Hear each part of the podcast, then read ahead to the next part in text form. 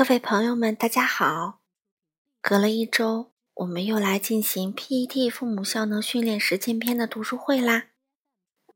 今天我会继续读第十四章：四位家长的个人分享，PET 给家庭带来的变化。上次呢，我们读的一个刚接触 PET 妈妈的日记，读了上半部分。今天呢，我继续往下读。一九七五年二月五日，今天发生了一件很有意思的事情。在我自己的父母家里吃过晚饭后，爱丽丝有些累了，显得很烦躁。我们在等爸爸喝完咖啡后一起回家睡觉。爱丽丝呢，想让外公给她拿橙汁喝。就在外公往杯子里倒橙汁时，爱丽丝突然变得非常沮丧。外公对此很迷茫。我告诉他：“爱丽丝啊，是想直接拿着果汁罐子喝，而不是用自己的杯子喝。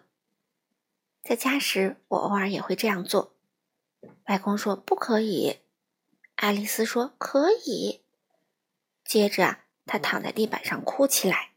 外公说：“她被宠坏了，并且警告我最好给她一些训练，不然就太晚了。”我看着还坐在地板上哭闹的爱丽丝，对她说：“外公不让你用罐子喝，你感到很生气。”她边哭边说着：“是，爱丽丝，大现在。”我说道：“你是想说你现在已经是个大孩子了，可以直接用罐子喝了？”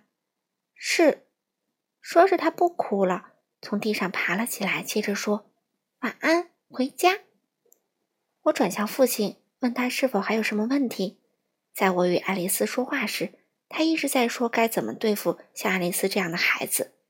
他并未留意到刚才发生了什么，依旧担心会不会还有什么问题。我很惊讶，他都没有发现问题这么快就被解决了。我很清楚刚才的小事情有可能会升级为大哭大闹，他也没有注意到爱丽丝现在已经说出了主要的问题。他想睡觉了。一九七五年二月十日，最近爱丽丝开始有了分离焦虑，她对我的离开会显得非常伤心，这让临时看护她的人都感到很苦恼。对此，我也产生了焦虑。无论是积极倾听还是我信息，都不太管用，解决不了问题。于是我试图想弄清楚。为何我会对此也感到沮丧和伤心？我发觉自己真实的感受是焦虑、紧张和不确定感。很显然，这些感觉骗不了爱丽丝，这也反过来又加重了问题。她看到了我对离开她的焦虑，于是更加焦虑。妈妈的离开会让人有惊慌失措的感觉。技巧的使用解决不了内心的焦虑带来的问题。那我又为何会如此紧张呢？我想很多问题源自我期望自己是一个完美妈妈，这真是一个不实际的目标，不是吗？我逐渐也意识到事情的另一个真相：我在他的生活中太过强势，我扮演的这个强势的角色不允许他自己去解决自己的问题。对他而言，我是他非常重要的人，但是我的重要性不足以。阻挡他为自己负责和独立的步伐，而对自己负责与独立，也是我一直希望他具有的品质。此外，为何我觉得我需要离开他一段时间？我离开他一段时间，是因为我感到他需要这样的离开，他需要有自己独处的时间。这时的离开，并不是说我真的要去做什么，要去做什么只是一个借口。可是。我为何会觉得他应当有离开我独处的时间？而且很显然，他并不喜欢这样。这是来自外界的压力吗？这是由于我也认同了他人对于什么是能够适应环境的孩子的定义吗？和爱丽丝在一起的大多数时间，我都很开心。当我真的是因为有事情要离开他时，我并不觉得有何不安。比如说看医生啊。参加一些社交活动啊，参加 PET 课程啊，这样的情况下，他也不会有什么问题，能够接受妈妈离开一会儿。但是如果我就是为了要离开他而离开，我的需求并不那那么明确时，我会像被施了魔法一样紧张。而在他的眼里，所有事情也不太对劲儿，对我来说也是一样的。在这种情况下，他需要我，我也更希望能满足他的需求，而不是自己独自一个人待着。和他在一起，对我们俩来说都很重要。终于，我如释重负。之后，在我离开时，我也会不开心。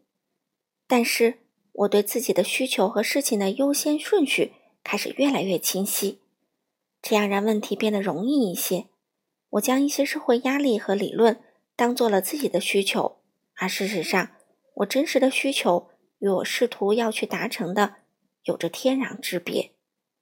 我感到自己对 PET 的理解有了飞跃。一九七五年二月十四日，爱丽丝接受了我的道歉，我发火了，然后感觉自己这样做很糟糕。我告诉她，我对此感到非常抱歉。我觉得自己有很大的压力。她走过来抱了抱我，并且拍拍我的背，我非常感激，她让我感觉好多了。一九七五年二月十五日，PET 给我带来了麻烦。我有点过于认真了，我太过纠结于所说的、想说的和不想说的。我也太过关注其他人的感受以及自己的感受。有时我感觉自己都要爆炸了。我没爆炸，我哭了。我背着沉重的负担，我感觉自己要为我所有的人际关系负责。一般来说。有责任感应该是健康和现实的表现，但是我觉得自己做过了，我也会觉得很孤单。我知道很多时候其他人并不知道我的感受，而我所学的技巧会让我更加清楚这些。我越发清楚是否他人理解了我的感受，以及我是否理解了他人的感受。学习 PT 带给我的正面能量从一开始就很明显。我现在的遇到的问题是。只有我独自在使用这些技巧，这些问题不得不让我重新审视 PET 对我意味着什么。我想从中得到什么？我能得到什么？一九七五年二月十九日，很有意思。我写完上面那些话之后，过去了四天，而我现在却 PET 呢有了非常不同的想法。我遇到了最大的问题也逐渐清晰：压力和孤独。责任和自知，我想，我之所以有这些感受，是因为在我对他人进行积极倾听或者帮助他人解决问题时，没有那种真正的对他人的关心，我并没有做到真正的同理。很显然，我心里大量的激烈的情绪所起的作用超过了 PT 的作用，有太多的其他因素掺杂在其中。我也认识到。我目前对他人同理和关心的能力还不足以支撑我去很好的应用这些技巧。对我来说，这不是 P.E.T 的问题。我想，在建立关系时，真正的关心，哪怕没有使用任何沟通技巧，也比任何完美的方法更有效。过去的这些天里，我发现，在我试图积极倾听他人或者解决问题时，我更关注自己的感受和想法，而不是去理解他人的感受。意识到这种情况后，我试着暂时切断自己的想法，然后真正带着同理心去倾听他人。或许会用到积极倾听，或许会忘记使用。对我来说，这才是 PET 的核心与关键理念。的确，得到他人的理解会让我感觉很好，但正如书上所言。如果不喋喋不休，或者不带先入之见，只用心倾听，我能获得更多的理解和回报。从书上看到这些文字是一回事儿，真正的去体验它是另一回事儿。在书中，积极倾听所需具备的同理心被一再提到，课堂上老师也一再强调这一点。我能够明白这个理论在说什么，但是直到最近，才真正看到。和切身体会到同理心究竟是什么？漫不经心的关心，心不在焉的倾听，头脑里充满着自己的想法和感受，这都骗不了别人。只有从自己的想法中挣脱出来，才能真正的听到他人，认识他人。对我来说，这才是关心，这也是要去使用 PET 的技巧时所必须的。否则，不要去提那些技巧。一九七五年二月二十二日，今天我知道了，在何种情况下不要使用第方法三去解决问题。上周的一个晚上，哄睡了爱丽丝。洗了碗后，疲惫至极的我坐到了正在看电视的乔伊旁边。那会儿，乔伊也很累。我问他能否和他聊聊最近困扰我的事情。这完全就是个错误，是我自己错了。当时的我很累，不可能很理智的谈话，而他也是同样的状态。现在再回想，确实不能忽视这些状态。我们当时似乎总是在就一个问题绕圈子。我信息显得很多余，而我也无法做到积极倾听。原本的问题没有解决，我还又加上了其他问题，简直无法相信我竟然彻底的失控了。毫无疑问，乔伊的感受就是我在不断的抱怨他，这是一次教训。一九七五年二月二十三日，现在我尽量只在自己真的想去关心某人。及其所碰到的问题时，才去积极倾听。我会在当时的情况下，先关注自己是否有足够的同理心。在我看来，这是要去有效的积极倾听所必须的。如果我感觉自己可以做到，我会尽可能的倒空自己的想法，这样积极倾听达到了新的层次。不仅对方能够看到自己的问题，而且那种对对方的热情和亲密。让我感到非常棒。这种与他人的沟通和交流，是我通过 PT 得到的最珍贵的财富。一九七五年二月二十五日，自我调节。我是否在通过孩子来满足自己？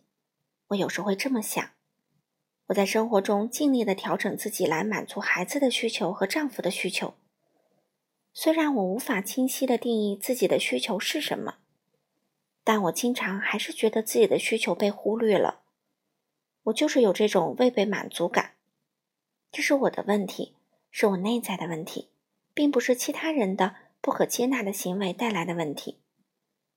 在我开始抱怨自己花了很多时间去履行一个妈妈或者妻子的职责前，我认为自己最好能仔细想想，我非常爱我的孩子，同时也深爱着我的丈夫，但是。我也会感到有一些特殊的、前所未有的东西需要被表达出来。一九七五年二月二十六日，循着上次记录的思绪，我有自己的需求，一些全新的需求：发现自我、深入自我、连接自我。这些对我而言都是非常重要的体验。我的社会交往（括号家庭、密友）都能让我看到自己的这一部分需求。但同时呢，我也需要有独处的时间来关注自己的这些需求。这些不是丈夫或者孩子能为我做的。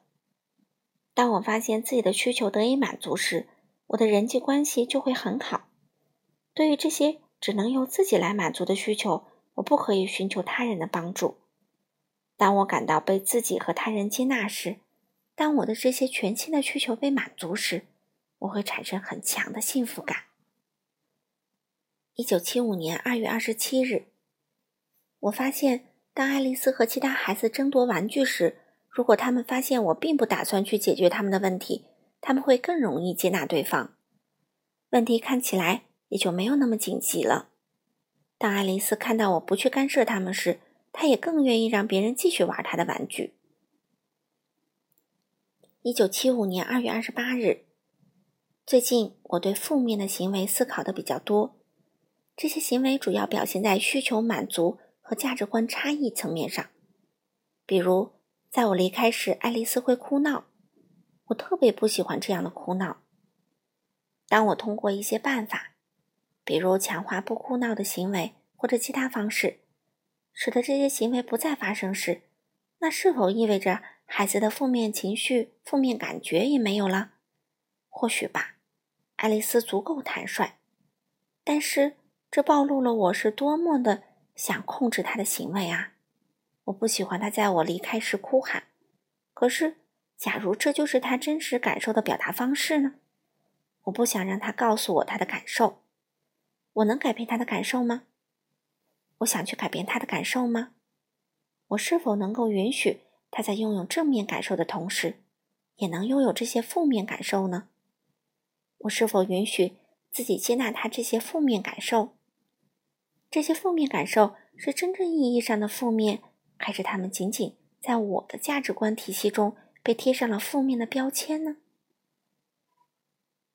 一九七五年三月二日，关于负面行为的进一步的想法。这些日子里，我更多的会将负面行为看作是个人需求未被满足时的表达方式。有了这种认识，我觉得这样的负面行为不像之前那样不可接纳了。并不是我觉得所有的事情都可以被接纳，但是在需求被是否被满足这个层面上去看待一些行为，这使得我的接纳度明显提高了。PET 的课堂上也提到过，但是我现在真正领悟了这个道理。有了这样的认识后，一个直接的结果就是我不再像以前那样害怕负面行为了。面对爱丽丝在我离开时的哭闹，我不再觉得有什么不舒服和焦虑。这也似乎对她有了立竿见影的效果。昨晚我要出去上课，爸爸会陪着他。看到我要离开，他很不开心，哭喊道：“妈妈，不要去上课！”我说：“你不想妈妈离开你，妈妈离开你很不开心。”是，下嘴唇在颤抖。妈妈在家。你希望妈妈在家陪着你，可是我确实要去上课了。他的嘴唇颤抖得更厉害了，而且他看起来像是要压抑自己不要哭，这是我之前都没有看到过的。我说道：“爱丽丝，感觉不开心没什么关系，你想哭就哭吧。”他哭了几分钟，接着转头找爸爸，很兴奋，并且说：“爸爸，火车！”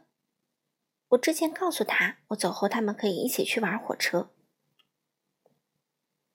一九七五年三月四日，有一种很奇怪的感觉，一种不确定感。我感觉正在失去对我自我的一部分认知。在明确自己所持有的价值观的过程中，我发现有两种情况：一些价值观是一些对我很重要的人强加给我的；一些价值观对我不再有效。举例来说，我一直认为节俭是良好的品德，我习惯于节俭节省每一分钱。而不会去花钱让自己开心一下，这样的价值观也许是从我父亲那里继承下来的，也许是来自我十几岁时考虑的哲学概念。但是这样的节俭行为会给我带来压力。在审视自己的过程中，我发现自己并不想一分一厘的去计较。我也喜欢那种没有内疚感的财务自由。我一直都在维护着对我已经成就的价值观。我所秉持的其他的价值观也存在同样的问题。要丢弃那些已经不再适合我的价值观，这样的改变令人兴奋。但是属于自己的一些东西要离我而去，要被丢弃，这样的感觉也让我有些害怕。摆脱让我轻松，但同时立即产生了一种空虚感。我是谁？什么对我是重要的？这就像是向旧建筑拆除。新建筑未建立之前的一片狼藉，我要建立一个什么样的架构？这确实让人兴奋，有各种的可能性。我甚至可以在建立后，当我发现它不再适合我时，再次将其推倒。一九七五年三月六日，一切皆有可能。我的生命中将会有怎样的新鲜事物来到？